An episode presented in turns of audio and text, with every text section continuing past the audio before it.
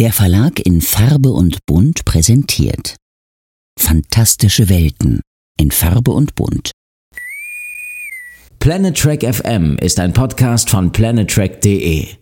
Die ganze Welt von Star Trek und darüber hinaus.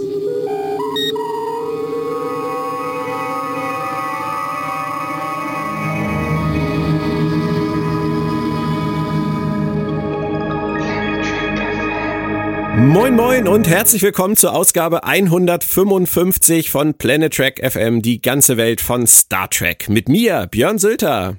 Und mir, Claudia Kern. Ja, hallo Claudia. Hi Björn. Wir sind mitten aus unserer Staffel drei Besprechung von Star Trek Lower Decks rausgerissen worden, weil ich mir als Mitbringsel von der Comic-Con Stuttgart äh, nichts Cooles mitgenommen habe, sondern Corona.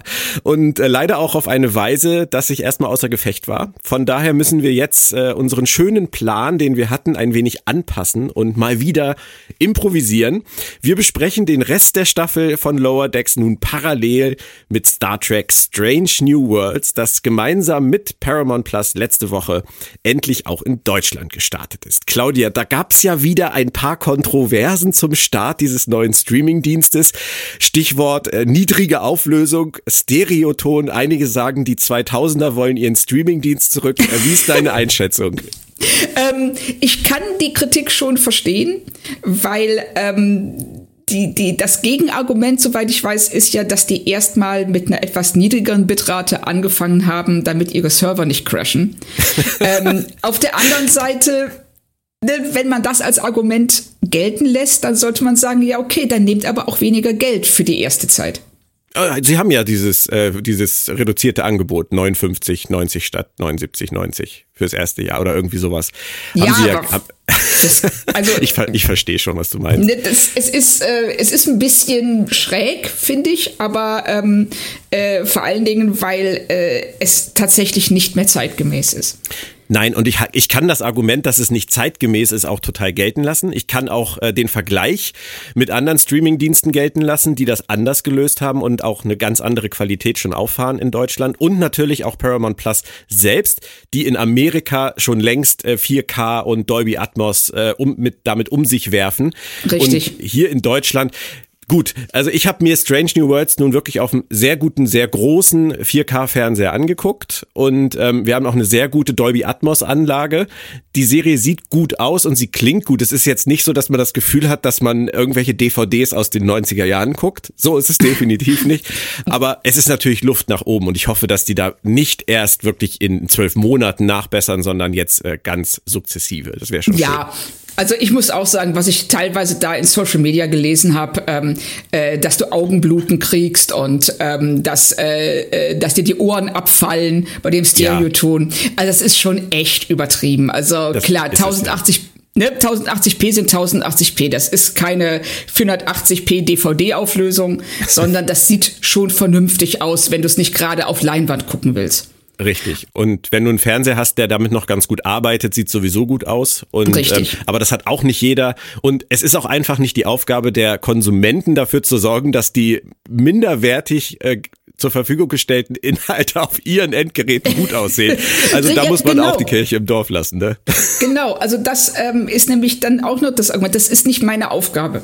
Meine Aufgabe, also wenn ich einen Streamingdienst abonniere, dann möchte ich ähm, den, äh, den einschalten und dann sofort Zugriff auf eine Art und Weise haben, die für mich ähm, ja. ja mühelos ist. Genau. Aber ich denke, die Message ist angekommen und ähm, sie haben ja noch so einige Baustellen. Es fehlt Lower Decks. Äh, Lower Decks ist bei Amazon Prime. Es fehlt Picard, der ist auch bei Amazon Prime. Ähm, aber nur noch jetzt die dritte Staffel im Frühjahr und danach mutmaßlich wird es irgendwann alles zu Paramount Plus wechseln. Wir sind gespannt. Es fehlen aber zum Beispiel auch noch die Short Tracks und die erste Animationsserie. Und da sagte uns die P R-Abteilung von Paramount Plus auf Nachfrage ja auch, sie wissen gar nicht genau warum. Das sind ja. natürlich so Dinge, wo man sich schon fragen darf. Was ist da los?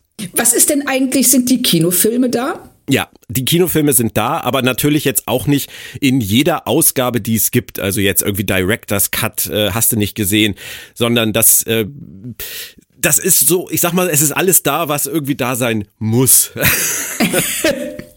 Also sagen wir, ähm, beim Schulnotensystem wäre es ein ausreichend oder doch, würdest du eher sagen, befriedigend?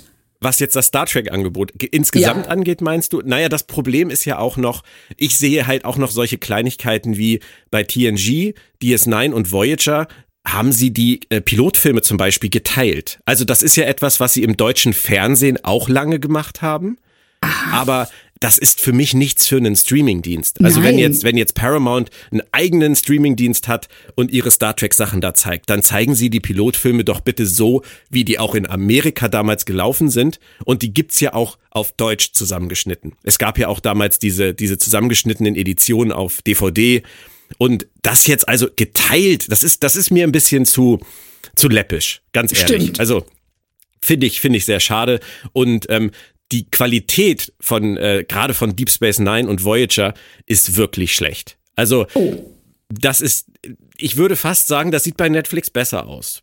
Ähm, das ist natürlich ungünstig und ähm, auch wieder nicht gut für Paramount Plus. Aber ich stelle mir noch eine ganz andere Frage. Stichwort H D bei D S neun und Voyager, das haben sie ja immer noch nicht gemacht. Ist das eine vertane Chance deiner Meinung nach, dass sie jetzt nicht gesagt haben, wenn wir jetzt schon unseren eigenen Streamingdienst machen, dann bringen wir doch jetzt die letzten beiden Star Trek-Serien aus unserer, aus unserem Flagship-Franchise zu unserem Streamingdienst in Glorious High Definition. Warum ja. machen die das nicht? Das hätte ich mir gewünscht. Und es wäre, wenn nicht zum Start von Paramount Plus, wann dann? Eben. Und das ist genau der Punkt. Also das, äh, es wirkt für mich ähm, so ein bisschen, ich will jetzt nicht sagen, hingerotzt ist zu hart, aber ähm, als ob man das getan hätte, wie du eben schon meintest, was man tun muss, um mit sowas, äh, um mit dem Paramount Streaming-Dienst ans Netz zu gehen, aber auch nicht wirklich mehr. Also ich hätte mir hier zum Beispiel ähm, in jedem Fall die äh, Director's Cuts oder Extended Cuts, vor allen Dingen vom ersten Film zum Beispiel, gewünscht, ähm, plus H D-Angebote von Deep Space Nine und Voyager, weil es sieht wirklich ähm, gerade, ich habe jetzt in Voyager noch nicht reingeguckt, aber bei Deep Space Nine, das sieht schon fies aus.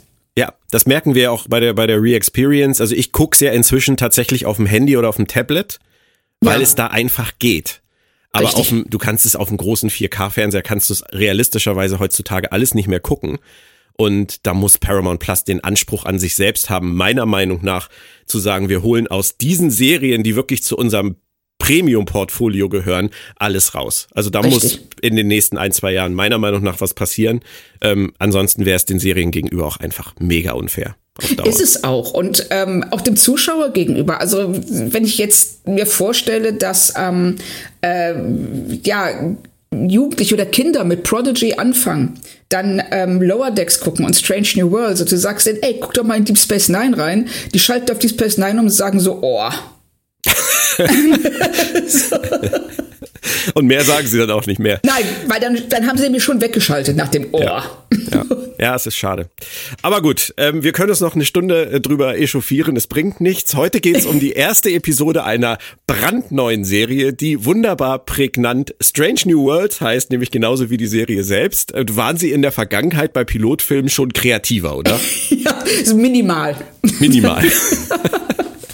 Aber wir wissen ja, Namen sind Schall und Rauch. Es kommt auf die inneren Werte an. Ähm, bist du denn generell genauso gespannt wie ich, was bei unserer Besprechung dieser zehn Episoden dieser Serie rauskommen wird? Ja, ich bin mega gespannt. Also das, ähm, ich meine, ich muss jetzt hier, ich äh, sag jetzt hier kein Geheimnis, wenn ich ähm, ganz klar mache, wie, wie äh, begeistert ich von Strange New Worlds bin. Ähm, aber es gibt auch natürlich das eine oder andere, was vielleicht meiner Meinung nach nicht so gut funktioniert hat. Und äh, da bin ich sehr gespannt, wie du das siehst. Und gerade nach Discovery und Picard, wir beide haben ja eine sehr, sag ich mal, turbulente Beziehung zu diesen beiden Serien. Ähm, immer mal wieder. Das ist so eine, so eine leichte On-Off-Liebe, will ich mal sagen. ähm, was hast du dir denn im Vorfeld von dieser dritten neuen Realserie erhofft? Ähm, die Leichtigkeit, die Deep, äh, Deep Space Nine, die Leichtigkeit, die ähm, Discovery und Picard fehlt. Ja. Also ich habe bei beiden Serien manchmal den Eindruck, dass die an der Last ihres der, der, der Verantwortung, die ähm, sie spüren, so ein bisschen fast zusammenbrechen. Also, dass sie mehr, dass sie unbedingt mehr erreichen wollen, als sie eigentlich müssen.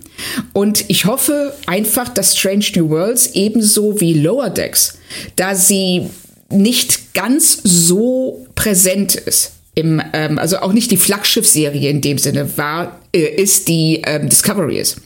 Dass sie das nutzen können, um einfach Geschichten zu erzählen. Ja. Und vor allen Dingen Anthologiegeschichten. Mhm.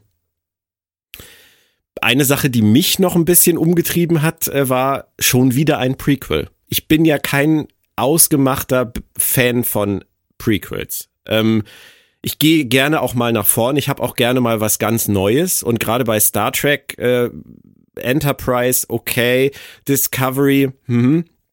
ähm, jetzt wieder, wieder diese Zeit, wieder die Prä-Kirk-Zeit. Ist das ein Problem für dich gewesen vorher? Äh, ja, schon. Also ich habe mir auch überlegt, warum machen sie das? Wäre es nicht geschickter, wenn sie uns einfach einen Blick in die Zukunft werfen lassen? Auf der anderen Seite haben sie sich ja da schon irgendwie so ein bisschen selbst in den Fuß geschossen, ne? Mit ähm, der dritten, mit der äh, doch dritten und vierten Staffel Discovery. Dass sie äh, uns eben zeigen, so, hey, die Zukunft geht nicht so gut aus, wie ihr alle vielleicht mhm. denkt.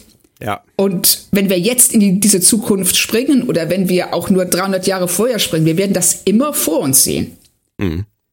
Das stimmt. Das, das ist natürlich, da ist Discovery die einzige Serie, die wirklich mutig ganz nach vorne gesprungen ist, während der komplette Rest des neuen Star Trek in, ich will mal nicht sagen Nostalgie verharrt, aber doch in gewisser Weise ist das so. Es, auf jeden Fall. Auch Prodigy. Alles, äh, alles greift auf das, was wir kennen, zurück, außer Discovery ab Staffel drei.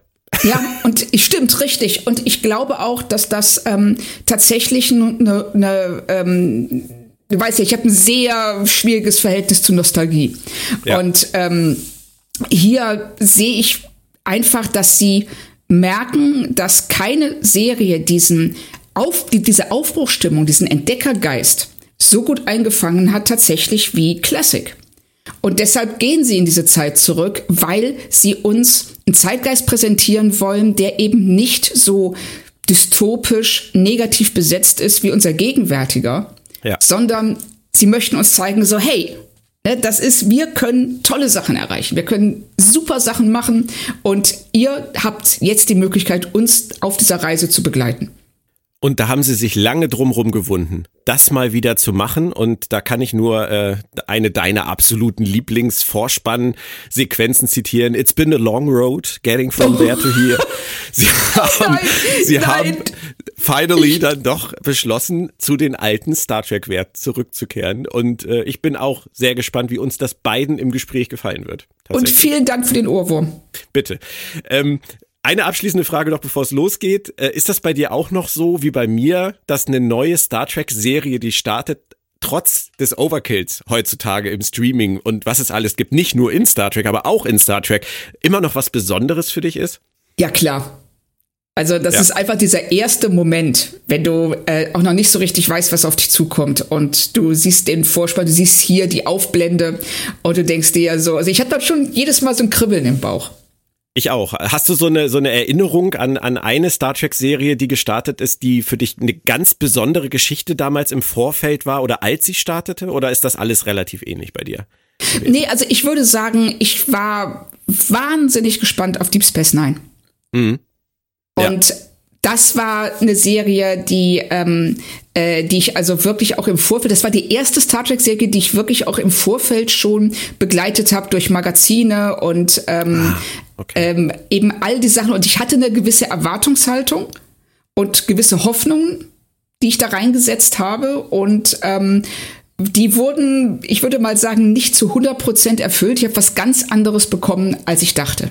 Und vor allem am Anfang was anderes bekommen Richtig. Als später. Ne? Ja. Später ne, ja, ist ja. eine ganz andere Geschichte. Ja. Was, wa, wie, wie war denn das bei dir? Ähm, ja, bei mir war es ja so, dass ich äh, T N G äh, als erste Serie live im Fernsehen geguckt habe, im deutschen Fernsehen. Aber ich habe tatsächlich die extremste Erinnerung an den Start von Voyager. Und das ist natürlich schon ein bisschen witzig, weil mich mit Voyager von den alten Serien ja eigentlich nicht am meisten verbindet heute. Ja. Aber trotzdem war es damals halt so, als Voyager startete, kriegte ich halt diese Info, da ist hier jemand im Ort, der hat die, der hat das Ding schon. Der hat's schon, Björn, der hat das, der hat das zu Hause. Auf Englisch. Und übermorgen Abend bei ihm im Keller. Sind wir eingeladen und da können wir uns das angucken. Und das war halt weit vor dem deutschen Start.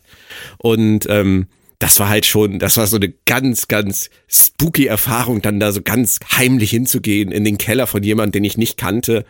Und dann war da so ein kleiner Fernseher und dann lief da halt Caretaker auf Englisch. Und das war schon, das war, das war so richtig festlich. Das war cool. Feierlich, weißt du, das war so richtig so, wie damals, als jemand mir sagte, ich habe hier ähm, The Phantom Menace besorgt. Ja. Aus Amerika, wir können uns den angucken und dann war das halt dieser Cut äh, ohne Effekte, ohne, ohne äh, Score und ähm, mit komplett verrauschtem Bild äh, oh. und Ton, sodass du eigentlich nichts gesehen, nichts gehört hast, außer immer dieses beim Podrace. Aber auch das war irgendwie großartig, weißt du, daran erinnert man sich ja dann auch. Yeah. Also deswegen Voyager-Start äh, war ein bisschen was Besonderes, weil ich es halt nicht alleine im deutschen linearen Fernsehen geguckt habe. Ja, das ist natürlich was ganz Besonderes. Ja. Aber jetzt sind wir bei Strange New Worlds. Wir sind im Streaming und wir sind endlich auch in Deutschland und ich würde dich fragen, wollen wir in diese Reise starten, Claudia? Lass es uns probieren. Ach, gut. Der Anfang, der Anfang der ersten Folge mit der fremden Kultur, wo wir zuerst nicht wissen, dass es eine ist, mit dem Voice-Over, wo wir zuerst vielleicht nicht wissen, wer es ist und diesem Erstkontakt mit diesem Föderationsschiff, von dem wir vielleicht im ersten Moment gar nicht wissen, was es ist. Wie fandest du diese Sequenz als Start für diese Folge? Ich fand es super clever. Diesen Perspektivenwechsel.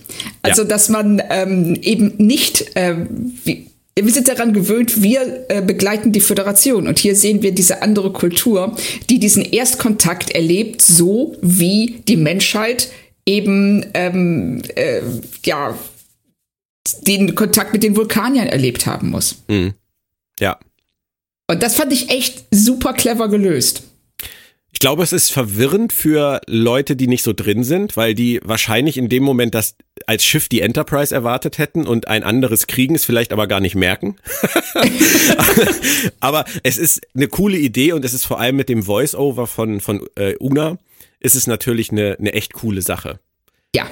Übrigens viel besser auf Englisch, muss ich leider sagen. Ähm, ich bin ja immer ein großer Fan der deutschen Synchronisation und die leisten auch ganz tolle Arbeit, aber gerade auch bei diesem Voice-Over ist mir das aufgefallen, dass sie das auf Englisch wirklich sehr viel besser rüberbringt, sehr viel besser betont und es auch einfach sehr viel stimmiger klingt. Leider. Oh, okay. Verli- verliert leicht. Wechseln wir nach Montana, in die eisige Kälte. Ähm, mein erster Gedanke war, Pike hat kein Gefühl für die richtige Bartlänge, aber immerhin einen guten Geschmack für S F-Klassiker. Ja, auf jeden Fall. Also, und wir sehen ja schon direkt, wird ja ein Thema etabliert, das uns die ganze Staffel begleiten wird, nämlich, dass er gerne kocht. Und plus natürlich, dass auf dem, äh, auf dem schönen großen Fernseher The Day the Earth Stood Still läuft, ja. Was ja dann auch schon wieder einen Teil der Handlung vorwegnimmt. Ja. Und übrigens auch total interessant, in der deutschen Fassung nicht synchronisiert. Spannend. Entweder Rechte nicht an der deutschen ich, Synchronisation ja. oder Audiospuren nicht in ausreichender Qualität, um es in Stereo zu streamen. Eat this Paramount Plus. Tut mir leid. Nein, aber ähm, also es wird einen Grund haben, aber es wirkt natürlich schräg. Du guckst diesen Anfang der Folge, dann wechselt es nach Montana und dann kommt, äh, kommt erst der Ton, bevor wir sehen, was es ist und die Leute reden Englisch. War, war ein bisschen oh, merkwürdig. Ja, absolut. Aber Pike guckt halt auch gern auf Englisch. Offensichtlich. Ja, das äh, kann ich ja auch verstehen. Das geht, geht mir ja nicht anders. Und, ähm, aber ich fand es, aber ich finde es schön, dass, ähm, äh, wie du gerade sagst, er hat kein Gefühl für die richtige Bartlänge und das auch generell in Film und Fernsehen, wenn der Hauptdarsteller mit Bart auftritt, das immer heißt, er hat sich gehen lassen. Ja, ja, er genau. Ist, ne, er ist nicht da, wo er sein sollte und er vernachlässigt irgendwie seine Pflicht. Abgerockt. Ja, genau. Es fehlte eigentlich nur noch der Bourbon zu den Eiern. Richtig, und äh, die Jogginghose. Die Jogginghose. Aber er scheint ja nicht ganz abgerockt zu sein, weil seine Freundin macht ja jetzt keinen ganz schlechten Eindruck. Ähm, aber sie machen auch damit natürlich klar, etwas, was hier noch nicht thematisiert wird, aber später, ähm, seine Erlebnisse aus Discovery Staffel zwei rund um seine Vision, die hat er noch nicht verarbeitet. Genau, also das äh, ist ja was, was du sofort mitbekommst, ähm, da ist irgendwas, den belastet irgendetwas, wir wissen nicht genau, was es ist, also seine Freundin versucht ja auch zu ihm durchzudringen und sagt, was ist los, und er redet sich damit raus, dass das geheim ist. Ja, ja, ja, genau, das macht er sehr gut. Ich meine, du hast es gesagt, der Bart ist ein bisschen offensichtlich, aber er geht auch nicht an seinen Kommunikator, der vor sich hin äh, zirpt, und seine Freundin weiß irgendwie auch Bescheid. Ich finde es gut, dass er nach der Sache eine Pause brauchte, dass er sich die auch nimmt. Das finde ich rein dramaturgisch aus der Discovery-Entwicklung ähm, heraus stimmig. Würdest du mir da beipflichten? Absolut, ja. Aber es ist natürlich auch eine Schwelle für Neuzuschauer, die diese Serie jetzt vielleicht ganz frisch gucken wollen. Und ich habe wahnsinnig viele bei Social Media gesehen, die gefragt haben, kann ich das einfach gucken oder muss ich dafür irgendwas wissen? Weil das ist ja bei Star Trek immer ein Problem, dass die ja. Leute Angst haben, dass sie achthundert Folgen vorher gucken müssen. Und ich finde die... die Entscheidung, das so in den Mittelpunkt zu stellen, diese Discovery-Entwicklung schon, ich finde es ein bisschen gewagt. Zumindest ein bisschen gewagt. Also, ich weiß nicht, ob ich da mitgehe, weil ähm, wir haben, wie wir ja gerade erarbeitet haben, ist ja ähm, der Bart, diese ganze äh, Umgebung, in der er sich befindet, das, das ist ein Klischee. Das haben wir schon hundertmal gesehen und wir wissen, okay, irgendwas lastet auf diesem Mann, was ihn aus der Bahn geworfen hat. Und wir können, glaube ich, ähm, da wir ja im Verlauf der Folge das dann sehr schnell präsentiert bekommen, um was es eigentlich geht, ähm, glaube ich, dass man hier im Gegenteil vielleicht sogar eher eine Erwartungshaltung weckt von Zuschauern, die eben wissen wollen, was ist denn da los? Was ist denn mit dem? Mag sein. Ich hätte es vielleicht nicht in der Pilotfolge thematisiert. Aber das ist, das ist nur mein Gefühl. Weißt du, das ist so wie in den neunzigern bei D S neun mit dieser Einblendungstafel. Ähm, bei Sternzeit so und so wurde Captain Picard von den Borg bei Wolf drei fünf neun gefangen genommen und verändert. So, das ist halt, oder auch bei Voyager, das fängt mit Chakotay an, in diesem, in diesem Marquis-Shuttle. Und auch da wird vorher diese Tafel eingeblendet mit, die Marquis sind ein bla bla bla bla bla. Ja. Und das, aber sie brauchten auch für diese beiden Pilotfilme, brauchten sie Erklärungen aus den Vorgängerserien, um sie zu starten. Ja, aber das war beides sehr unglücklich. Also, finde ich auch, finde ich auch. Ist aber, das, sie machen es hier auch wieder. Ja, aber doch nicht. Also sie ohne Tafel. Äh, ja, genau, sie lassen die Tafel weg. Und sie brauchen, ähm, bei Austin Powers äh, äh, hieß der Typ immer so schön Mister Exposition, ja. Der dann auftritt und die Handlung erklärt. Und ähm, das machen sie hier alles nicht. Und ich finde tatsächlich, dass sie ähm, seine, sein Problem, also der, das, was auf ihm lastet, sehr organisch einbauen in den Pilotfilm. Und okay. eben... Und dann auch später die Sequenzen zwischen ihm, La'al und äh, Spock. Ja. Okay, lassen wir so stehen. Ich fand den Satz von, von Benjamin Stöwe äh, dazu sehr hübsch, dass er sagte, er, wund- er, er fragt sich, ob sich wohl Leute wundern, warum Captain Pike in seinem Display, in seiner Konsole Netflix guckt. Das fand ich sehr schön. Aber das ist ja natürlich auch die Möglichkeit, wirklich zu sagen, was ist denn da passiert? Ja, richtig. Und ähm Das, es, es geht meines Erachtens nach schnell genug, dass ja. du äh, nicht frustriert wirst, weil er ja in der nächsten Szene dann schon mit dem Pferd durch den Schnee reitet und ähm, äh, wir in die Handlung reinspringen. Das ist auch ein sehr guter Übergang, dass du da jetzt hinfindest. Das freut mich. Ich als Pferdefreund kann mich für seinen Winterritt natürlich total begeistern. Vor allem, weil ich Anson Mount ja auch in Hell on Wheels auf Pferden sehr gut fand. Und auch mit langen Haaren übrigens und Bart. Also das war so eine kleine Hell on Wheels Anleihe. Übrigens, falls du es nicht geguckt hast, mit Colm Meaney. Ähm, ja, eine ganz, ganz Hell, tolle Serie. Hell on Wheels ist super. Okay. Übrigens, da fand ich Anson Mount nie so gut wie jetzt in uh, Strange New Worlds. Also ich fand ihn da schon, mir hat er da schon sehr gut gefallen, aber ich mag auch dieses ganze Western-Ambiente, also ich stehe auf Western generell. Ja, und ich, ich auch, aber ich fand ihn da, da hatte er wirklich nur einen Gesichtsausdruck. Ja, stimmt, und der war so ein bisschen, ähm, also wenn sie jetzt gemein sagen wollte, sie hätten gerne Timothy Oliphant gehabt, den gab's nicht und da haben sie Anson Mount genommen. Genau, aber ich finde ihn jetzt, jetzt hat er halt eine ganz andere Bandbreite, das ja. wollte ich damit eigentlich nur sagen, aber das Absolut. Gibt natürlich auch die Rolle her. Was sagst du zu den Windrädern? Äh, ich war überrascht.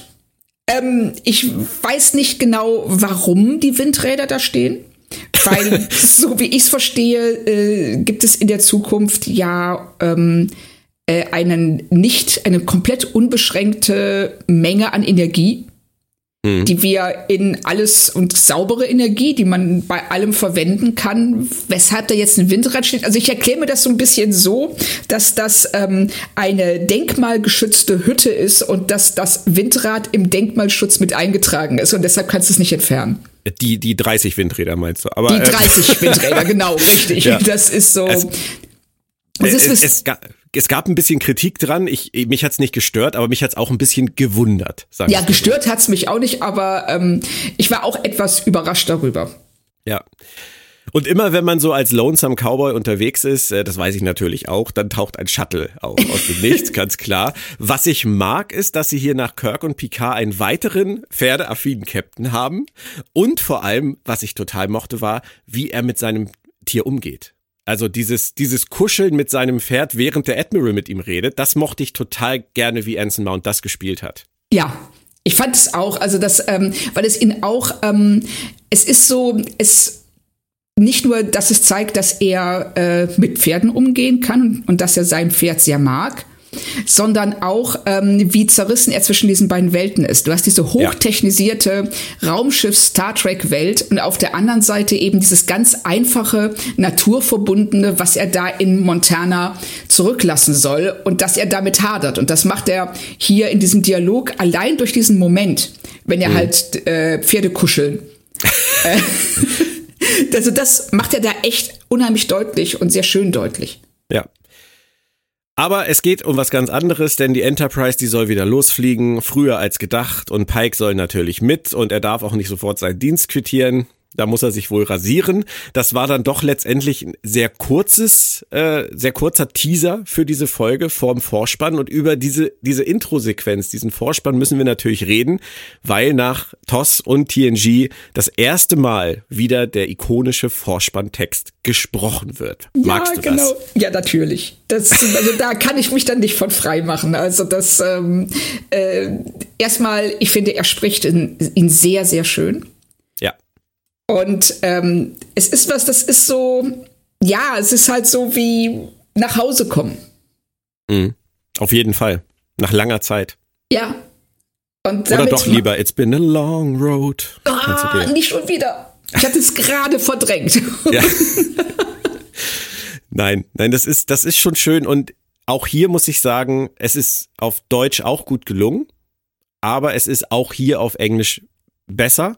Ähm, Anson Mount hat in Berlin erzählt, auf dem Lounge-Event, dass er sehr, sehr viel Arbeit da reingesteckt hat in dieses Sprechen dieses Vorspanntextes. Und ähm, das hat er ja damals äh, tatsächlich auch während Corona in seinem Home-Studio im Keller gemacht.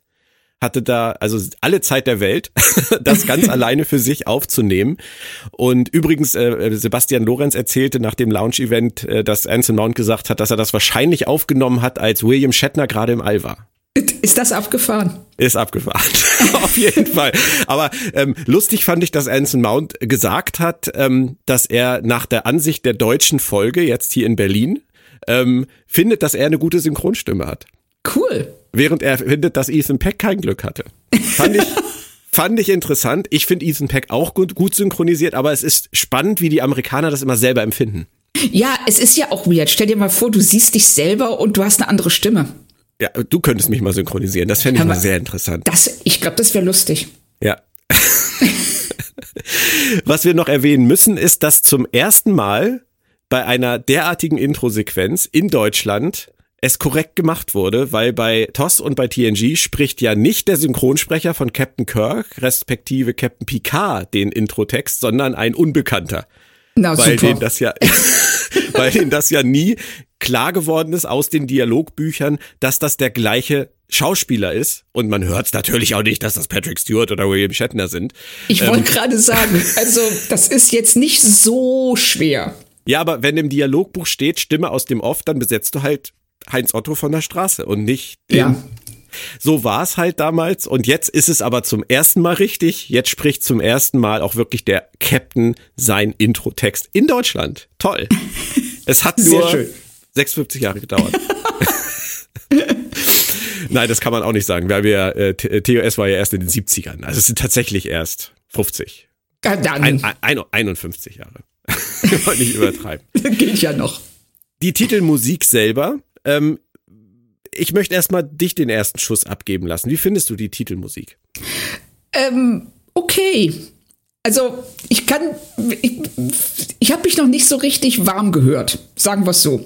Also, ähm, ich, was ich mag, sind die, ähm, sind die Anleihen an das, was wir kennen. Mhm. Ähm, aber ich finde es so ein bisschen verhalten irgendwie. Verstehst du, was ich meine? Es ist Jeff Russo. Es ist wie immer, für mich bei Jeff Russo, es ist immer nicht ganz da, wo es sein muss. Es ja, ist genau. Immer, ich habe mir aufgeschrieben, underwhelming. Ja, richtig.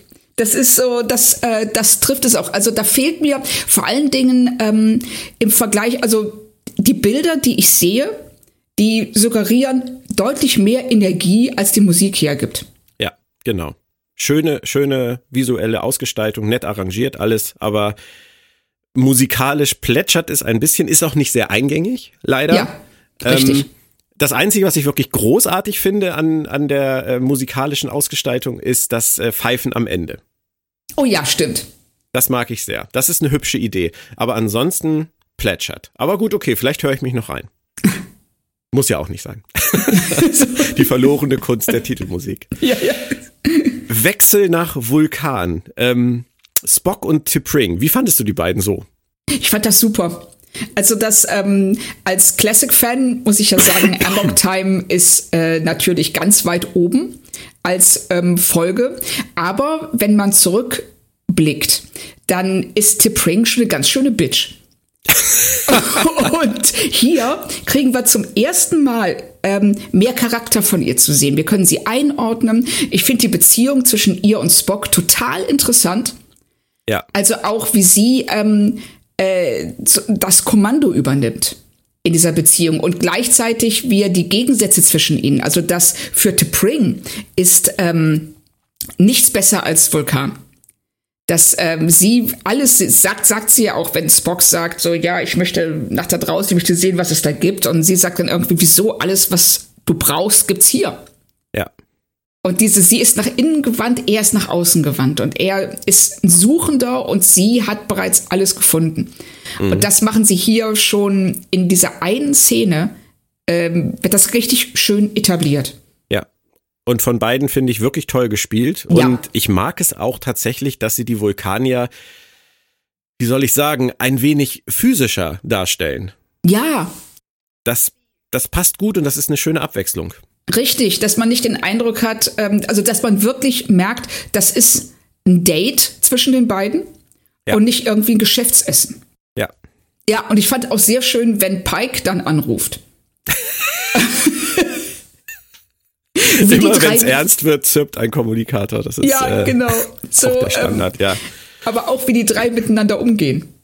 Ist mein Lieblingsdialog in der Folge, tatsächlich. Ist toll, oder? Ja, Spock, sind Sie nackt?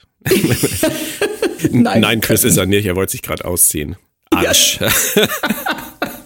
Das ist wirklich, wirklich schön geschrieben. Also ich habe wirklich, hab wirklich gelacht an der Stelle. Das kommt selten vor. Schmunzeln, okay, aber ich musste wirklich lachen an der Stelle. Ja, ich, also ich musste auch lachen und ich finde es auch sehr interessant, dass T'Pring ihn Chris nennt. Mhm. Ja, wir werden vielleicht noch erfahren, warum. Ja, hm. Und da ist direkt auch so eine Vertrautheit und du merkst, das ist jetzt ähm, mehr als ähm, eine, äh, ja, Offiziere unter sich, Spock ja. und Pike, sondern da ist Freundschaft. Ja. Was mir auch noch gefallen hat, war ähm, der Einsatz dieser V R-Wall.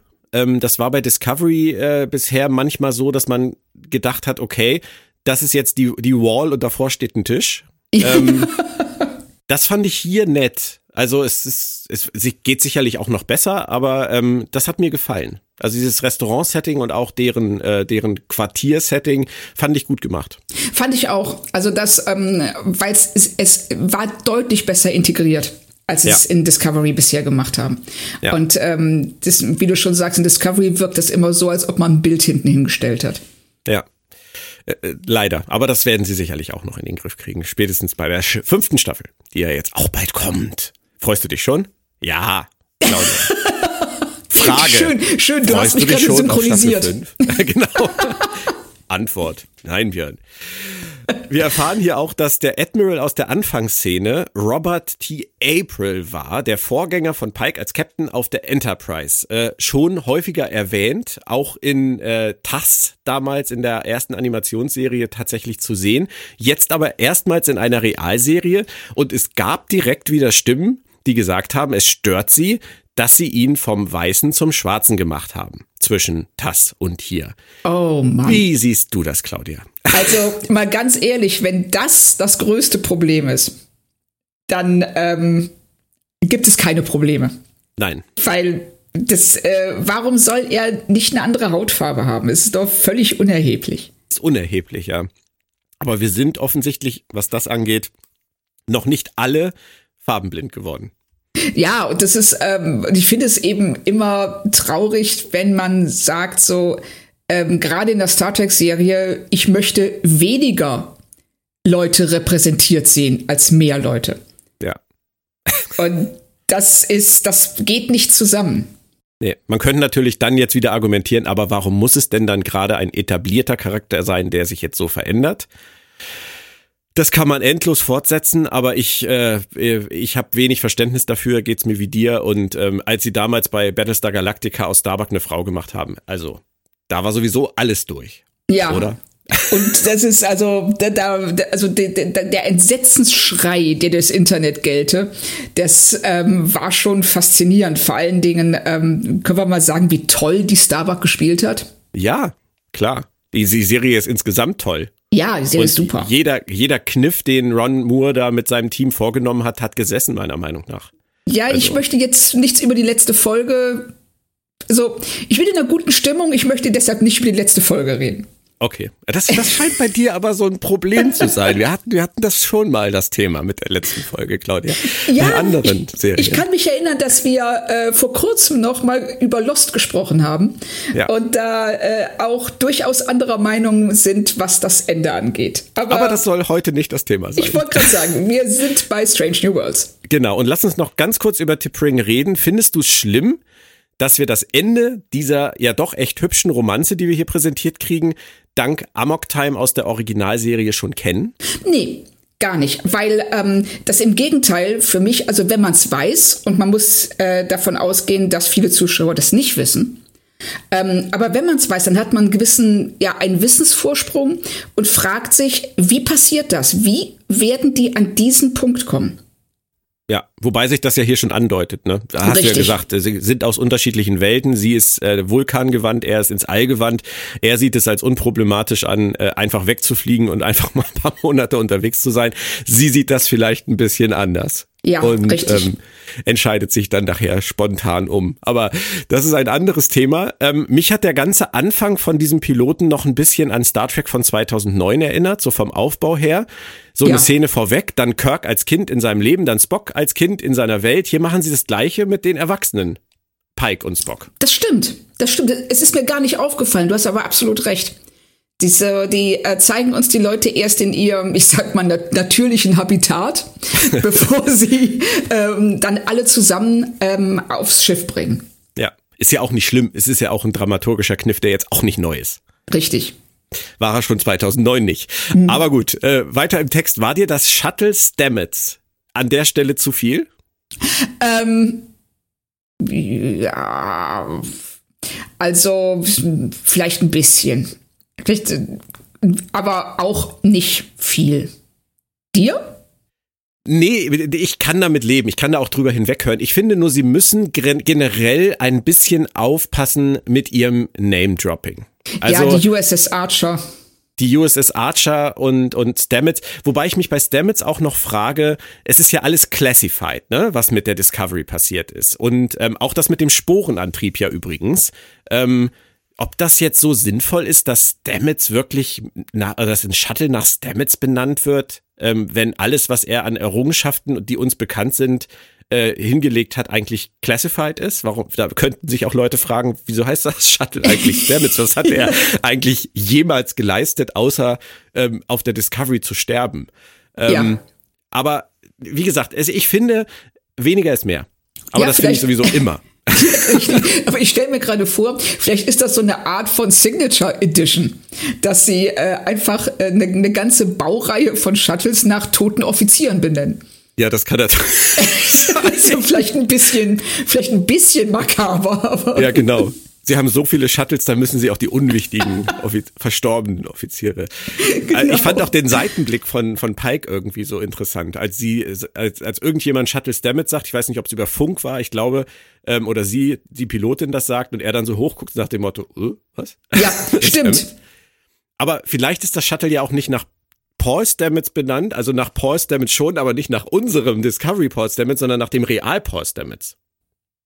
Oh, das wäre natürlich eine interessante, ich meine, es wäre deut- es wäre noch weiter weg. Ja. Vielleicht gibt es dann irgendwie so eine Art von, vielleicht ähm, haben wir dann das, das Fliegenpilz-Shuttle, das, ja. ähm, das ähm, Steinpilz-Shuttle und das Stamets-Shuttle. Ja, die gehören alle zur gleichen Reihe.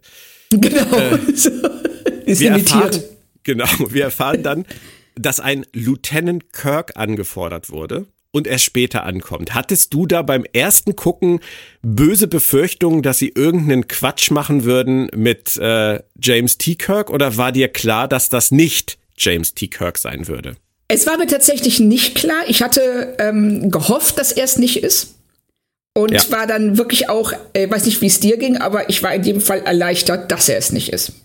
Fällt aber auch in den Bereich, ähm, Dinge tun, die vielleicht nicht zwingend sein müssen. Auch, ja, also ich habe nichts dagegen, aber es ist so, ich, ich will das nur mal in den Raum stellen. Richtig, also da ähm, weiß ich auch noch, ich weiß jetzt immer noch nicht, wo sie damit eigentlich hinwollen. Mhm.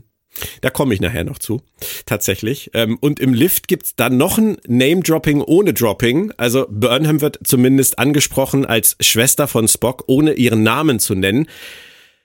Ich sag mal, es ist ein bisschen zwanghaft.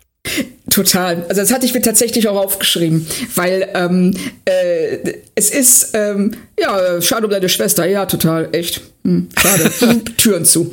Ja. Das ist, und damit ist es abgehakt. Ja. Also auf der einen Seite, sie müssen es irgendwie ansprechen, auf der anderen Seite haben sie keinen Bock, es anzusprechen.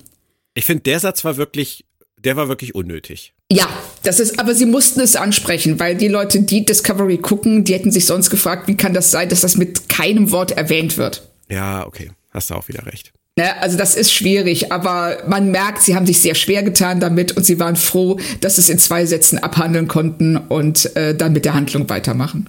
Ja. Ähm, wie fandest du dann auf der Brücke, also fangen wir anders an, ich muss anders anfangen, die Brücke, sie sieht anders aus als in Discovery. Ja. Sie haben sie ein bisschen verändert, aber es ist die Classic-Brücke und sie ist neu gedacht. Was war da dein erster Eindruck? Ich finde sie total schön. Also ich finde, dass die, dass die Brücke ähm, genau an den richtigen Stellen modernisiert und verändert wurde und ähm, sie haben das beibehalten, was sie eigentlich ausmacht. Ja, finde ich auch. Ganz, ganz cool. Toll. Ja, ja. Ge- geht mir tatsächlich so. Und mir ist auch wirklich wieder aufgefallen, wie viel besser, denn das muss man halt auch mal festhalten. Sie haben im Prinzip diese Serie als Kinofilmreihe ja schon zweitausendneun gestartet. Sie haben mit den Reboot-Filmen das Gleiche gemacht, nur nicht mit Pike als Captain, sondern mit Kirk. Und haben da aber eine Enterprise damals äh, inszeniert, also J J Abrams hat eine Enterprise inszeniert, die ich viel weniger glauben konnte als die jetzt. Ja, richtig. Die äh, Abrams Enterprise, die hat einfach wahnsinnig viel Bling. Ja, und dieses Weiß und diese diese riesengroße Fabrikhalle, diese diese Brauerei, die sie da benutzt haben für den Maschinenraum. Ja, stimmt. Jetzt der Maschinenraum hier in dieser kurzen Sequenz, die wir sehen, ist auch eindrucksvoll und ist auch viel, viel V R-Wall dabei. Aber ähm, das ist halt was anderes. Und ich finde, hier haben sie wirklich die Enterprise schön retrofuturistisch, heißt das so, gedacht. Ja, geht mir ganz genauso. Also ja. Wie war es genau an den richtigen Stellen Ähm, modernisiert ja. und das gelassen, was sie lassen mussten. Dann lassen wir nochmal unseren Blick über die Personen auf der Brücke schweifen. Ähm, wie fandest du äh, La'an Noonien-Singh so vom ersten Eindruck? Ähm, da habe ich auch kurz gezuckt, als ich den Namen gehört habe. Ähm, ja. Ansonsten, äh, ich finde sie, äh, man merkt, das ist eine Figur, die auch von etwas belastet wird. Ja, auf jeden Fall. Das ne, machen das sie ist, sehr schnell deutlich. Ja.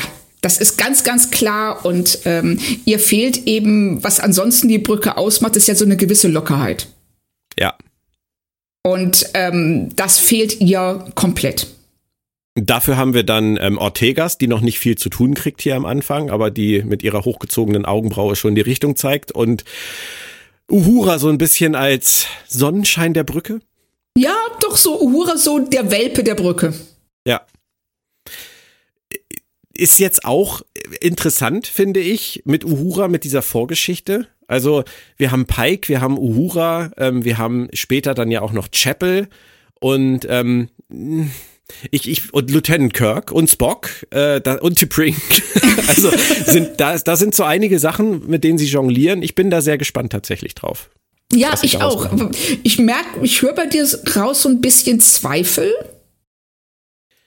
Ich habe Nein, das, das, das hat die Serie gar nicht verdient äh, bisher, dass ich da irgendwie Zweifel hätte oder sehen würde oder sähen würde, sehen und sähen, beides nicht. Ähm, aber ich, ich will mich jetzt auch nicht als gebranntes Akiva Goldsman-Kind bezeichnen, aber ich habe so ein bisschen, ich habe so eine latente Angst immer davor, dass das, was ich an Tendenzen sehe, was mir nicht hundertprozentig gut gefällt, wie zum Beispiel dieses, äh, dieses zwanghafte Name-Dropping, dass das zu viel wird irgendwann. Da habe ich immer ein bisschen Angst vor. Mehr ist es nicht. Okay, verstehe ich. Aber gut. Ähm, kurz bevor sie auf Warp gehen, äh, wird uns nochmal an das Erlebnis auf der Discovery erinnert. Das war wahrscheinlich der Moment, wo Herr Stöwe sagte, er guckt Netflix in seiner Konsole. Ähm, ich finde schon, sie machen das gut. Ja, finde ich auch. Also das, ähm, es ist nur ein kurzer Moment, aber auch hier ist ganz klar, okay, da stimmt was nicht. Da ist was, was ähm, äh, um das seine Gedanken kreisen, so weit, dass alle auf der Brücke für einen Moment irritiert sind. Ja. Und ähm, er da also in seiner innere Welt abgleitet. Und ähm, das ist offensichtlich etwas, was man von ihm nicht gewöhnt ist und worauf alle auch sofort reagieren, vor allen Dingen Spock.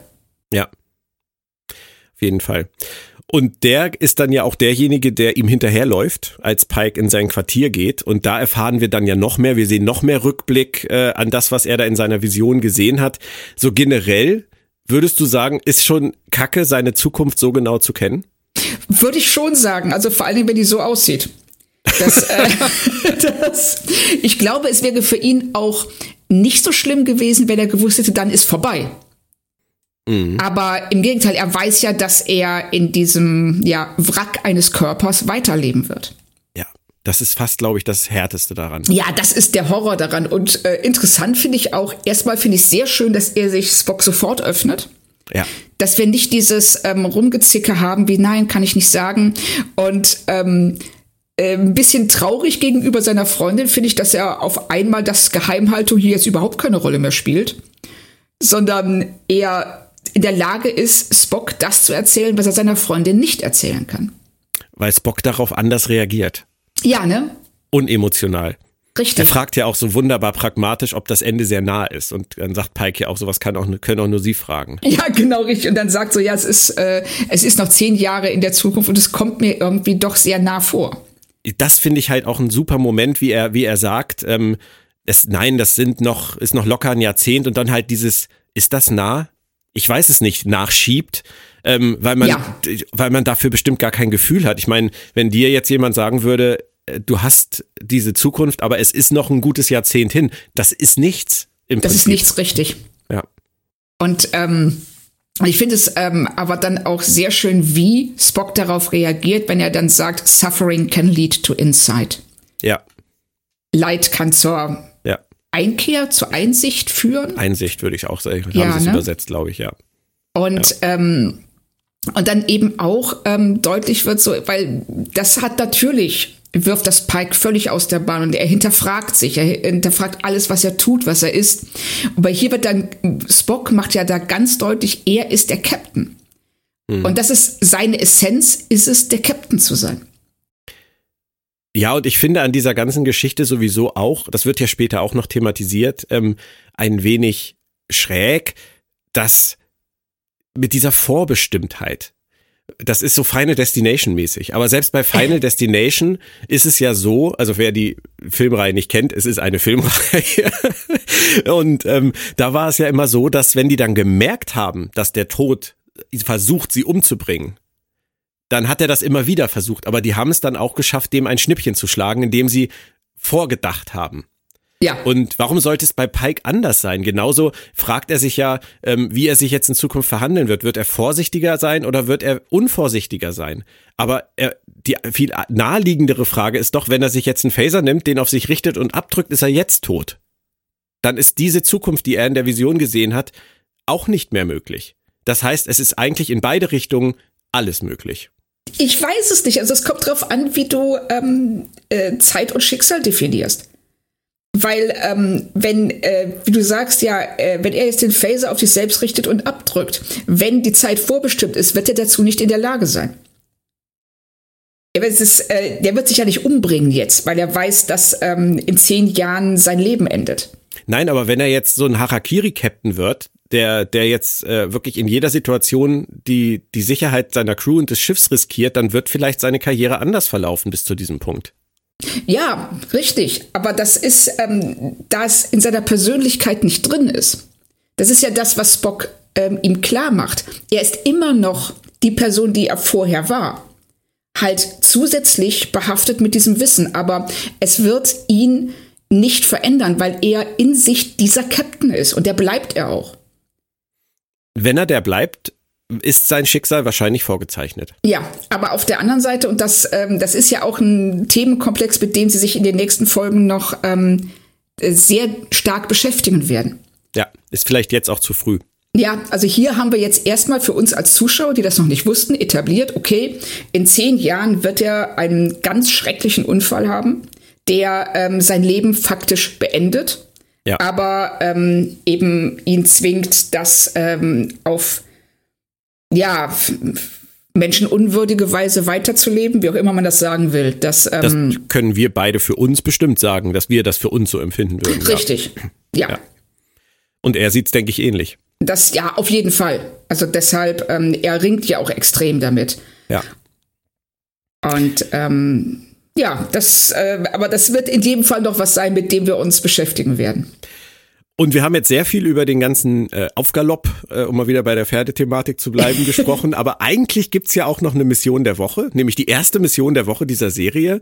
Ähm, Nummer eins retten, Una retten. Und ähm, ich mag die ganze Brückenszene, die sich da so entspinnt. Also zwischen der Crew, so diese dieser lockere Umgang miteinander. Auch zum Beispiel dieser Moment, wo Ähm, Spock sagt, das ist das und das ist so und so, allerdings, und dann sagt Pike, ich bin nicht in der Stimmung für allerdings.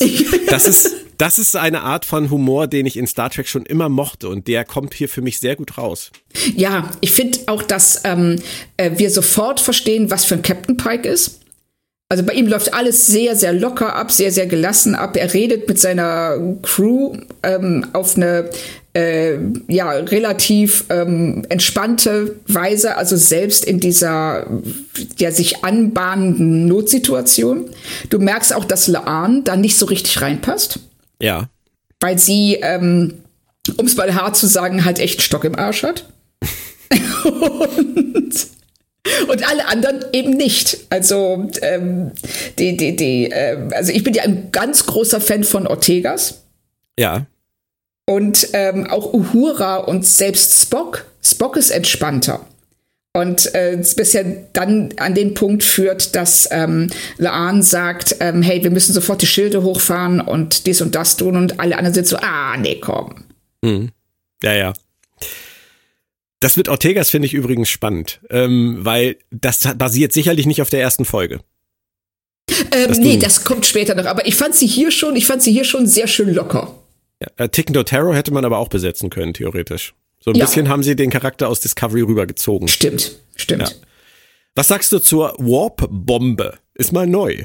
Ja, also und ähm, ich finde es schön, dass sie hier klar machen, ja, Warp an sich ist eine Technik, die neutral ist, wie jede andere Technik auch. Und man kann sie zum Guten nutzen oder eben damit Sachen machen, die weniger schön sind. Ja.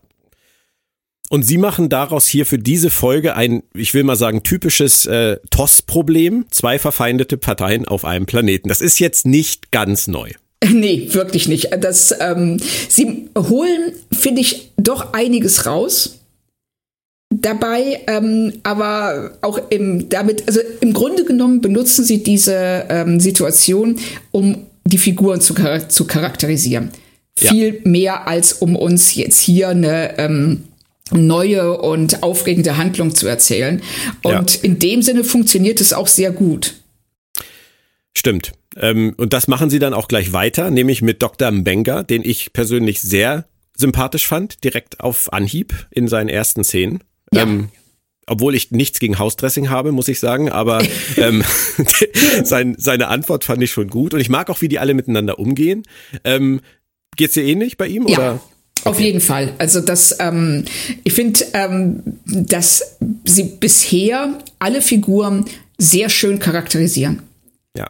Und Mbenga ist eben, man merkt, der ist humorvoll, der, ähm, äh, der, der ist ein Arzt, der, der würde als Arzt, wäre in der Lage, gut mit Patienten umzugehen. Das merkst du einfach sofort. Es wird irgendwann spannend sein, sich zu fragen, warum er ähm, bei T O S ins zweite Glied hinter Doktor McCoy zurücktreten musste. Ja, richtig. Ähm, aber er ist dann ja nachher wirklich nur noch sozusagen Stabsarzt gewesen, ähm, ja. was dazu führt, wir werden es sehen. Ähm, wie ist es mit Chapel? Ähm, bin ich mal gespannt, wie du Chapel findest. Ähm, jetzt hier, wenn man jetzt rein nach dem Eindruck geht von der ähm, ersten Folge, äh, finde ich sie sehr schön enthusiastisch. Sie mhm. ist so, sie sie ist ganz anders als ein Banker. Sie ist praktisch die die ähm, das Gegenteil von ihm. Ja. Und das finde ich interessant, wie sie ähm, ja wie sie diese Beziehung, weil sie ist schon, sie ist sehr forsch, finde ich. Mhm. Ja, ich finde sie von der, ich will mal sagen, von der von der Figureninszenierung her ist sie mir ein bisschen zu viel Seven of Nine meets äh, Discovery meets Reboot-Filme. Oh, okay. Aber ähm, ich finde, sie spielt es gut. Also Jess, ja. Jess Bush, finde ich, hat dieses, dieses Augenzwinkern, das tut sie ja auch tatsächlich ein, zweimal.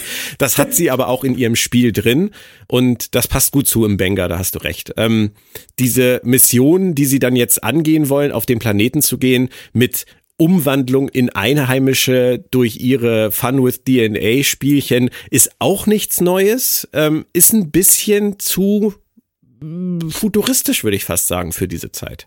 Es ist schon, ja, ich habe mich da so ein bisschen an Enterprise erinnert gefühlt. Ja. Dass sie, ne, dass sie Sachen machen, die sie eigentlich in der Zeit nicht hätten machen können. Mhm. Ähm, ähm, aber einfach nur, um die Handlung weiterzubringen. Ja. Und es, so haben wir das hier ja auch. Und ähm, sie nutzen das wieder. Und sowas mag ich ja immer sehr gern, wenn sie die Handlung verbinden mit Charakterisierung.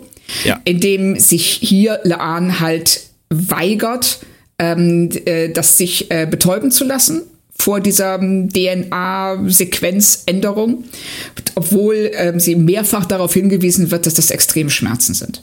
Ja, ja, sie ist schon eine Taffe. Ja, aber ich finde es schön, wie Pike das einordnet. Er sagt ja nicht, äh, der findet das nicht cool, sondern er nee. sagt ja dann zu ihr, es gibt sowas wie Überleben und es gibt aber sowas wie Leben. Ja, das war ein bisschen Glückskeksniveau, ne? Ja, also, aber ist es auf der einen Seite, aber auf der anderen Seite finde ich schon, dass es in ihrem Fall halt zutrifft. Ja, aber sie überlebt's ja. Und wenn ihr das reicht, dann ist es auch nicht an ihm zu sagen, ähm, ja, ich weiß es. Ich fand's, ich fand's ein bisschen bemüht, dass er sich da hinsetzt, so die Arme verschränkt und sagt, weißt du, du könntest es auch anders machen. Und sie sagt, nee, will ich aber nicht. Ja, okay. Dann. Ja, okay, aber das, äh, ich weiß, was du meinst. Ich fand's, ich äh, fand es eigentlich nett, dass er das macht. Also, dass okay. er äh, versucht, ähm, Kontakt zu ihr zu bekommen. Also, auf so einer emotionalen Ebene mit ihr zu reden. Dass, ja. es dann, dass er dann da komplett abprallt. Und dann, dann, aber dann lässt das ja auch sofort. Ja, das stimmt. Ist auch nicht relevant, letztendlich. Dass sie die Kleidung direkt mitbeamen, ähm, muss ich auch sagen, ist zwar praktisch und ist auch cool, aber ist mir auch zu sehr ähm, Star Trek von heute und mit zu wenig Blick auf damals. Ja, das stimmt. Das, da äh, gehen sie dann doch so ein paar Kompromisse ein. Ja, sie gehen, äh, sie gehen immer gerne Kompromisse ein, wenn es ähm, die, äh, das alles etwas straffend. Also die, äh, sie müssen sich jetzt keine Gedanken machen, wo kriegen wir die Kleidung her, sondern nein, die ist einfach dabei, wir beamen direkt runter und sind in der nächsten Szene drin. Und ja. äh, klar, das ist bequem, aber es passt nicht so richtig zu der Zeit. Nee. Spock ohne Hose fand ich super. Also was auch immer du aus dieser, dieser Aussage jetzt machen möchtest.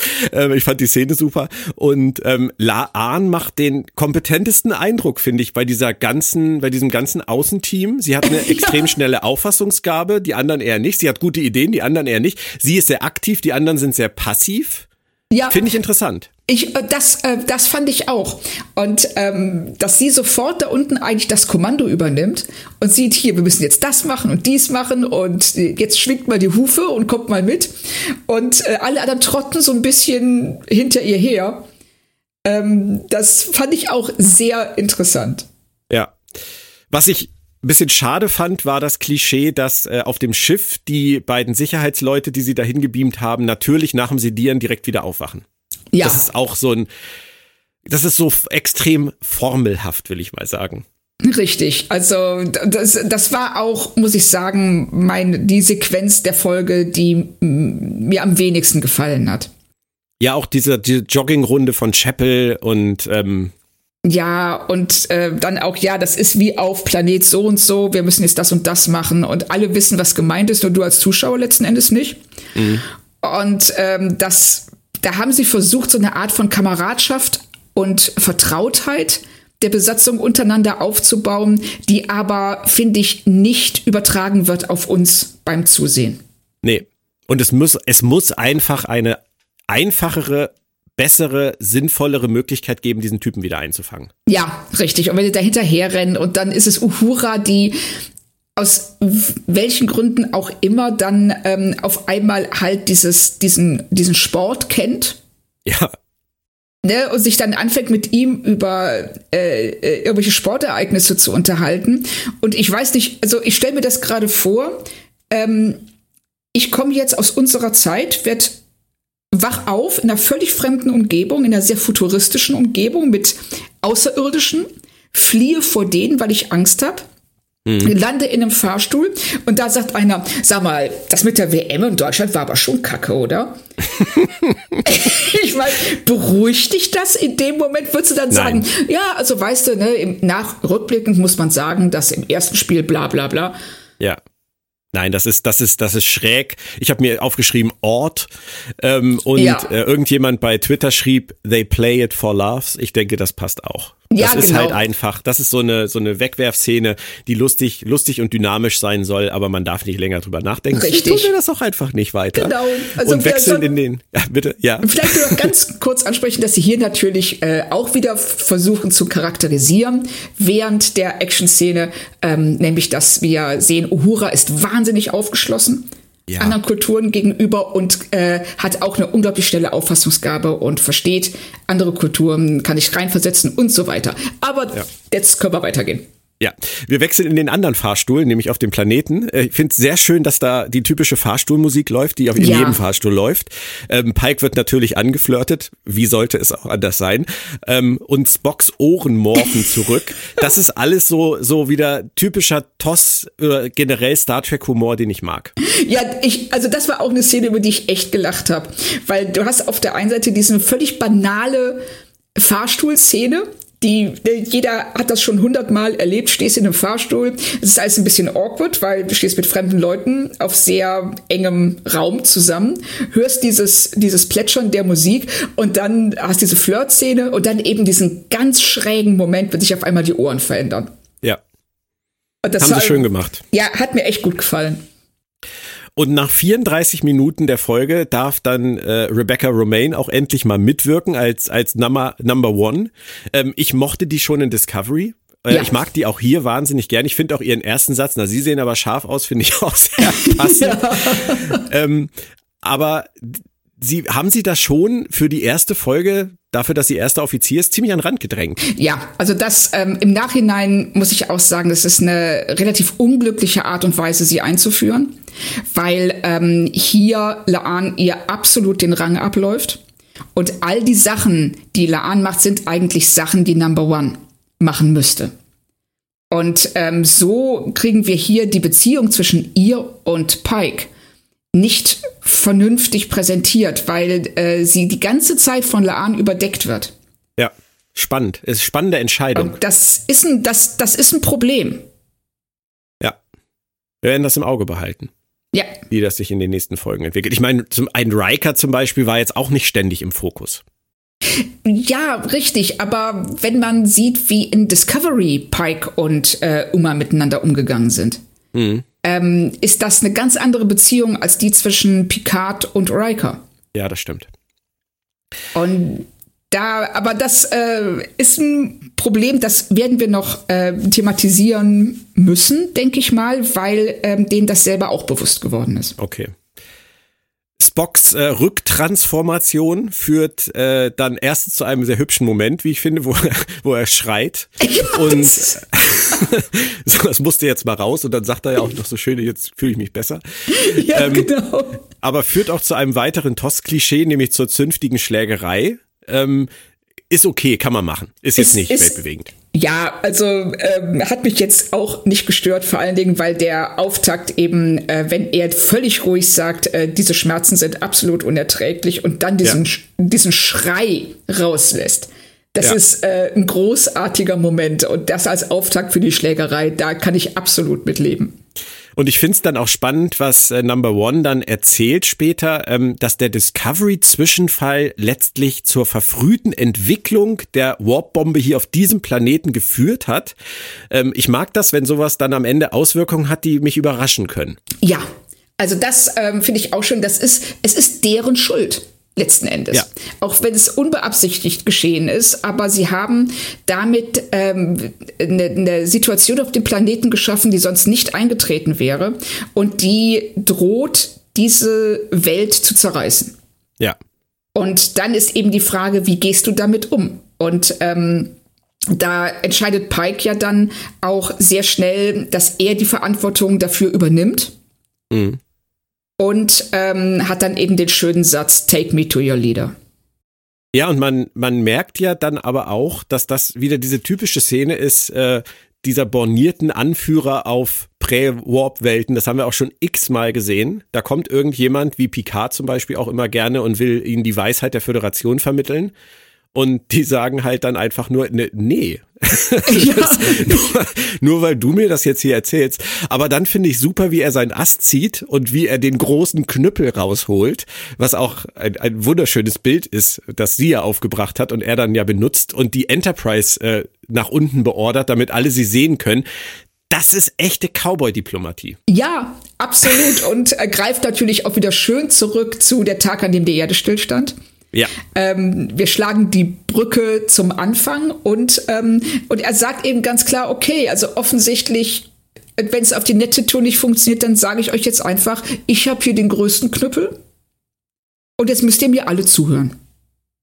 Und das funktioniert dann ja auch erstmal, aber nicht so richtig, weil die fangen dann wieder an zu diskutieren, wie das immer so ist, ne? Politiker richtig. Halt.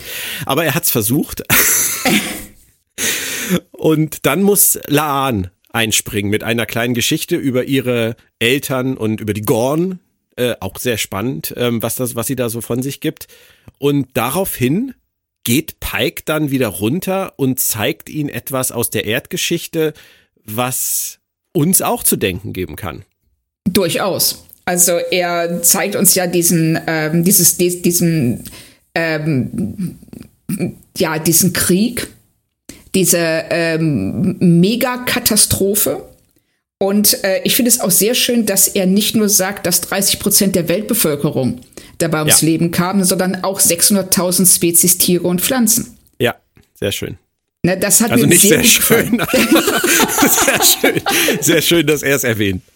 Ja, genau, dass er eben zeigt, so, ja, diese Dinge, die wir tun, die betreffen nicht nur uns, sondern die betreffen eben auch ähm, Tiere und Pflanzen, die nicht das Geringste damit zu tun haben. Ja. Und äh, dann einfach Kollateralschäden sind. Und mhm. ähm, ähm, das äh, dann aber auch sagt, hey, das muss nicht so sein. Ihr habt jetzt doch die Chance, umzukehren. Ja, das gilt für uns jetzt halt im Jahr zweitausendzweiundzwanzig leider auch. Ähm, ja. Wir müssen, wir müssen auch darauf aufpassen, dass es nicht dazu kommt, wie er es, finde ich, sehr eindrucksvoll an einer Stelle sagt, das war unser letzter Tag. Ja. Und ähm, ja, The Day the Earth Stood Still. Das ist halt einfach ähm, die Message, die er rüberbringt. Das ist pures Star Trek an dieser Richtig. Stelle. Und ich mag das sehr, auch wenn das natürlich nichts ist, was wir bisher noch nie gezeigt bekommen haben. Richtig, also das ähm, uns wird es immer wieder mal in Star Trek gezeigt, aber solange sie es auf so eine Art und Weise machen, ähm, habe ich da überhaupt kein Problem mit. Nee, geht mir und, genauso. Na, das ist einfach, äh, es ist eine Botschaft, die man, solange sie nicht wirklich mit dem Holzhammer reingeprengt, äh, reingeprallt, reingesprengt wird, äh, ähm, kann ich damit absolut leben und ähm, im Gegenteil, also ich finde es gerade jetzt in der Situation, in der wir uns befinden, äh, ist es eine aktuelle Botschaft und äh, eben auch eine, die sagt, es ist nicht zu spät. Ja. Greift auch ein bisschen auf The Inner Light aus Next Generation zurück, als er sagt, wie wichtig es ist, jeden Moment zu leben. Ja. Mochte ich auch sehr gerne. Und dann muss ich aber jetzt fragen, wenn du eben schon den Holzhammer oder den großen Knüppel erwähnt hast, ähm, das ist alles sehr Trekkie-mäßig, was da jetzt kommt, aber das Mädchen, das die Enterprise in der Schule malt und sich ganz stolz wieder hinsetzt und der Lehrer ist auch ganz begeistert, oder die Forscher, die sich die Enterprise angucken, oder die Glaubensführer, die sie ausschneiden aus Papier und das geht dann über in die richtige Enterprise, die im Warp-Transfer ist. Ist das ein bisschen Holzhammer? Sagen wir mal so, ähm, ich habe schon subtilere Dinge gesehen. Ich glaube dir das. Also es gewinnt jetzt nicht den Preis für die, das innovativste, subtilste Storytelling des Jahres. Ähm, es hat mich jetzt nicht so gestört, wie, also wenn ich da diese Szenen ohne Zusammenhang gesehen hätte. Ähm, hätte ich auch ähm, den Blick abgewandt in Entsetzen. Aber so im Kontext, finde ich, funktioniert's. Ich mochte es auch tatsächlich. Ich, ich wollte es nur etwas ketzerisch fragen, aber ich mochte es auch. Aber es war schon, es war schon arg, ähm, es war schon arg eingeprügelt. Ja. Jetzt dann am Ende. Gerade so, weil es auch so schnell geht, weißt du, das ist dann richtig. So... Ja, wir haben es jetzt hingekriegt und dann ist diese ganze Kultur auf einmal enterprisifiziert und ja. äh, alle sind begeistert und glücklich und das ist ja, das ist weniger ist mehr, ne? Ja, ja, absolut. Das Thema. Das so, ne, das, ähm, und hier sagen sie einfach, nee, wisst ihr was, mehr ist mehr, so. Genau, äh, Roland Emmerich. ähm, dann erfahren wir noch, dass die erste Direktive jetzt zukünftig die oberste Direktive heißen wird äh, und Pike sagt, das wird sich nicht durchsetzen. Das ist so ein Witz wie äh, damals bei Titanic, ähm, als es um die Bilder von Van Gogh, glaube ich, ging und ja, irgendeiner ja. von den Passagieren sagte, wer soll das sein? Das wird, der aus dem wird nix. Kannst du mir glauben? Ja, es ist auch immer so ein ganz kleines bisschen an der Grenze, finde ich. Aber ja. passt, ist okay. Das sind halt die Insider-Gags letztendlich auch für uns. Ähm, ich fand letztendlich, dass dann mit Lieutenant Kirk, dass der dann in dieser Folge auch noch an Bord kommt, stimmig im, im Kontext äh, mit, wir schließen diesen Rahmen, aber auch ein bisschen viel für ja. die erste Folge. Ähm, aber wir erfahren wenigstens, das ist Samuel, der Bruder. Ist das eine gute Idee für dich gewesen? Ich weiß es nicht. Also zu dem, jetzt am Ende der ersten Folge stehe ich dem sehr neutral gegenüber. Weil ähm, ich einfach noch nicht weiß, wo sie damit hinwollen. Und ja. ähm, es ist jetzt schon klar, dass er ein ganz anderer, eine ganz andere Figur ist als Kirk. Er hat einen also, Schnurrbart. Ja, oh. Das sind ganz andere Menschen. Genau, ähm, das ist so. Was ich viel interessanter finde, aber als sein Schnurrbart ist, wir kennen auch sein Schicksal. Wir wissen, wie er stirbt in, in T O S und ähm, das scheint ein Thema zu sein. Also dieses Schicksal kennen und das sozusagen begleiten mit dieser Serie. Richtig, also das äh, haben sie ja jetzt schon in ähm, drei verschiedenen Versionen. Mit Pike, mit äh, T'Pring und Spock und jetzt mit, ähm, mit Kirk. Ja. Und stimmt. Das finde ich auch ähm, sehr interessant. Ich weiß jetzt nicht, ob sie es übertreiben. Mhm. Das werden wir sehen. Ja, ich finde, hier, hier geht's noch, aber ich, das sind Dinge, die behalte ich dann mal für mich so im Auge. Ja, richtig. Also das äh, ist was, lass es uns im Auge behalten. Und dann kommt noch die letzte Szene. Ähm, wir fliegen los und jemand fragt, Captain, wie ist unsere Mission? Und ähm, als ich das erste Mal auf Englisch geguckt habe, habe ich so diese übliche Reaktion gezeigt, die ich immer zeige, wenn mir Dinge zu dick aufgetragen sind. Dann kommt immer mein Hashtag weniger ist mehr.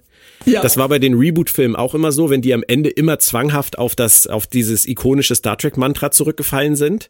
Mhm. Und ähm, hier ist es jetzt wieder so. Sie haben es jetzt nun schon im Vorspann und jetzt muss er es am Ende nochmal live auf der Brücke sagen. Wie gesagt, beim, mein erster Eindruck war zu viel. Als ich es jetzt nochmal geguckt habe, war meine Reaktion eine völlig andere, witzigerweise. Ich war begeistert, weil im Prinzip, was macht er, Claudia? Was, was macht Pike an dieser Stelle? Bin ich jetzt an der Tafel? Ja, oh nein. Du bist jetzt an der Tafel. Was, also, was macht er mit seiner Antwort? Ja. Wer ist er? Wer ist Pike? Er ist, er, er ist wir. Ja, ja. In diesem Moment. Und Uhura ist auch wir. Ja, und Uhura, ich finde nämlich, das ist, ähm, äh, das ist so ein großartiger Moment. Wir haben das, ne, was, äh, es könnte zu viel wirken. Ne, wenn er das aus dem Vorspann wiederholt, wenn er ähm, dieses sehr, ähm, dieses sehr getragene und ähm, äh, fast schon pathetische, ähm, äh, diese Antwort da raushaut. Aber das wird dann so geil gebrochen durch Uhuras cool. Mhm. Ja. Dass ähm, in dem Moment eben klar wird, so, ja, sie wissen ganz genau, was sie da tun. Und sie wissen, dass, sie, dass es eine Gratwanderung ist und äh, Uhuras cool zieht uns wieder auf den Boden zurück. Und äh, wirklich, wie du schon sagst, beide sind in dem Moment wir. Ja, und das ist wirklich schön, weil darauf haben wir jetzt lange warten müssen. Ja, richtig. Dass sie da wieder hin zurückgehen. Von daher, Uhura hat absolut recht, musste mal gesagt werden. Ähm, wir sehen dann am Ende sogar noch kurz Hammer. Ähm, das ist, finde ich, dann halt ungünstig, weil ja. Sie haben diesen Rahmen mit Lieutenant Kirk, sie haben diesen Rahmen mit der Hammer, also der kommt auch erst später. Und die müssen dann auch beide in dieser Folge noch kommen. Der eine kriegt noch einen Satz, der zweite nicht mal das. Da, da schließen sie zwar ihre Rahmen, aber vielleicht... Ich will jetzt nicht zum fünften Mal weniger als mehr sagen, aber vielleicht wäre es nicht ungeschickt gewesen, einige Sachen auf spätere Folgen zu verteilen. Ja, auf jeden Fall. Oder einfach diese Folge hier länger zu machen. Also Oder so, so. Ne, ist es die letzte Viertelstunde. Da ähm, machen sie einfach ja, zu viel. Es ist, ähm, wir haben den, die, den Planeten, der ähm, dann zum Frieden geführt wird. Wir haben äh, die, die Kreise, die geschlossen werden müssen. Plus, wir haben dann auch noch diese ähm, Pike, der ähm, abwechselnd auf La'an und auf Spock hört und dann für sich seine Antwort daraus zieht, wie mhm. man mit Leben umgeht, weil die beiden ja völlig gegensätzliche Weltsichten haben. Ja. Und sich eben dann für seinen Weg entscheidet. Und ähm, das geht fast schon unter. Obwohl es für mich eine ganz wichtige Szene ist. Ja, stimmt. Haben und, sie wirklich viel reingepresst. Ja, sie haben echt viel reingepackt. Und ich denke, da wäre eine Viertelstunde mehr, hätte der Folge gut getan. Oder aber, wie du schon sagst, ähm, Teile davon einfach auf die zweite auszulagern. Weil ob wir jetzt Hammer am Ende sehen oder nicht, ist relativ egal. Vor allem im Streaming. Ja, ja, genau. Das ist, ist ja es nicht ja. so, dass man sagt, oh, der ist da, da muss ich nächste Woche wieder einschalten. Richtig. So ist, so ist es ja einfach nicht. Genau. Und das ist, ähm, ich habe oft den Eindruck, dass ähm, Autoren noch nicht wissen, dass äh, sie nicht mehr fürs lineare Fernsehen schreiben. Mag sein, ja. Das ist immer noch so ein bisschen drin. Ja, dass sie eben ähm, nicht mehr auf, ähm, jetzt fiebern wir alle der nächsten Folge in einer Woche entgegen, sondern nee, wenn ich Lust habe, gucke ich die direkt als nächstes hinterher. Genau. Keine Mister Worf-Feuer-Momente mehr, die sechs Monate andauern. Ich würde sagen, wir sind bei unserem ersten Strange New Worlds Fazit angekommen. Frau Kern, Ihr Plädoyer bitte. Mein Plädoyer, Herr Sülter, lautet, ähm, es ist, äh, es ist ein, ich finde, ein toller Auftakt. Hier und da geraten Sie mal ab und zu ins Stolpern, der das La'an Pike ähm, verschweigt, dass sie Uma kennt, ergibt im Nachhinein überhaupt keinen Sinn. Und ähm, es gibt hier und da etwas seltsame Gewichtungen und sie packen im letzten Drittel viel zu viel rein. Trotzdem ist es eine Folge, die mir wahnsinnig viel Spaß gemacht hat. Also ich kann sagen, die fünfzig Minuten oder sowas sind verflogen. Mir gefällt die Besatzung. Ich bin ein ganz großer Fan von dem Umgang miteinander und Pikes Kommandostil. Deshalb ähm, tue ich mich auch nicht schwer zu sagen, vier von fünf. Kann ich alles unterschreiben. Ähm, ich würde noch sagen, wirklich lässig gemacht. Total unterhaltsam gemacht, aber trotzdem im, im Herzen eine Star Trek-Serie. Und das ist letztendlich, für mich das Wichtigste, das habe ich lange nicht gespürt bei Realserien. Das stimmt. Ähm, das ist im Prinzip schon fast Deep Space Nine gewesen, die letzte Realserie, die mich ähm, so gecatcht hat. Wobei, da muss man natürlich auch fairerweise sagen, die hat länger gebraucht. Die hat ja. mich nicht von der, obwohl ich Emissary wirklich einen tollen Pilotfilm finde. Aber es ist tatsächlich so und ähm, von daher, ich bin absolut bei deinen vier von fünf und freue mich auf die Zukunft. Ja, ganz genau. Und ähm, sie haben hier ein sehr schönes Fundament gelegt, auf das sich in jedem Fall aufbauen lässt. Das hat sehr viel Spaß gemacht, Claudia. Fand ich auch. Auch drüber reden. Ähm, wir hoffen natürlich, euch hat's auch gut unterhalten. Ihr habt Lust, den Rest der ersten Staffel von Star Trek Strange New Worlds mit uns gemeinsam zu erleben. Nächstes Mal heißt es Children of the Comet. Wir werden uns beeilen damit. Ähm, dazu Lower Decks, Rest Staffel drei irgendwie und irgendwann dann auch wieder Deep Space Nine. Ähm, wir geben unser Bestes. Äh, all das natürlich mit Claudia Kern und Björn Sülter. Schaut gerne bei w w w punkt planet trek punkt d e rein. Eure Heimat für alle Track-Fragen. Ja, meine Stimme ist jetzt relativ am Ende. Ich weiß nicht, ob man es hört. Aber wir sind ja auch zum Glück durch heute. Danke, Claudia. Danke, Björn. Bleibt ihr alle gesund, sage ich aus voller Überzeugung. Wir hören uns in Kürze wieder hier bei Planet Trek F M. Bis dann. Tschö. Ciao.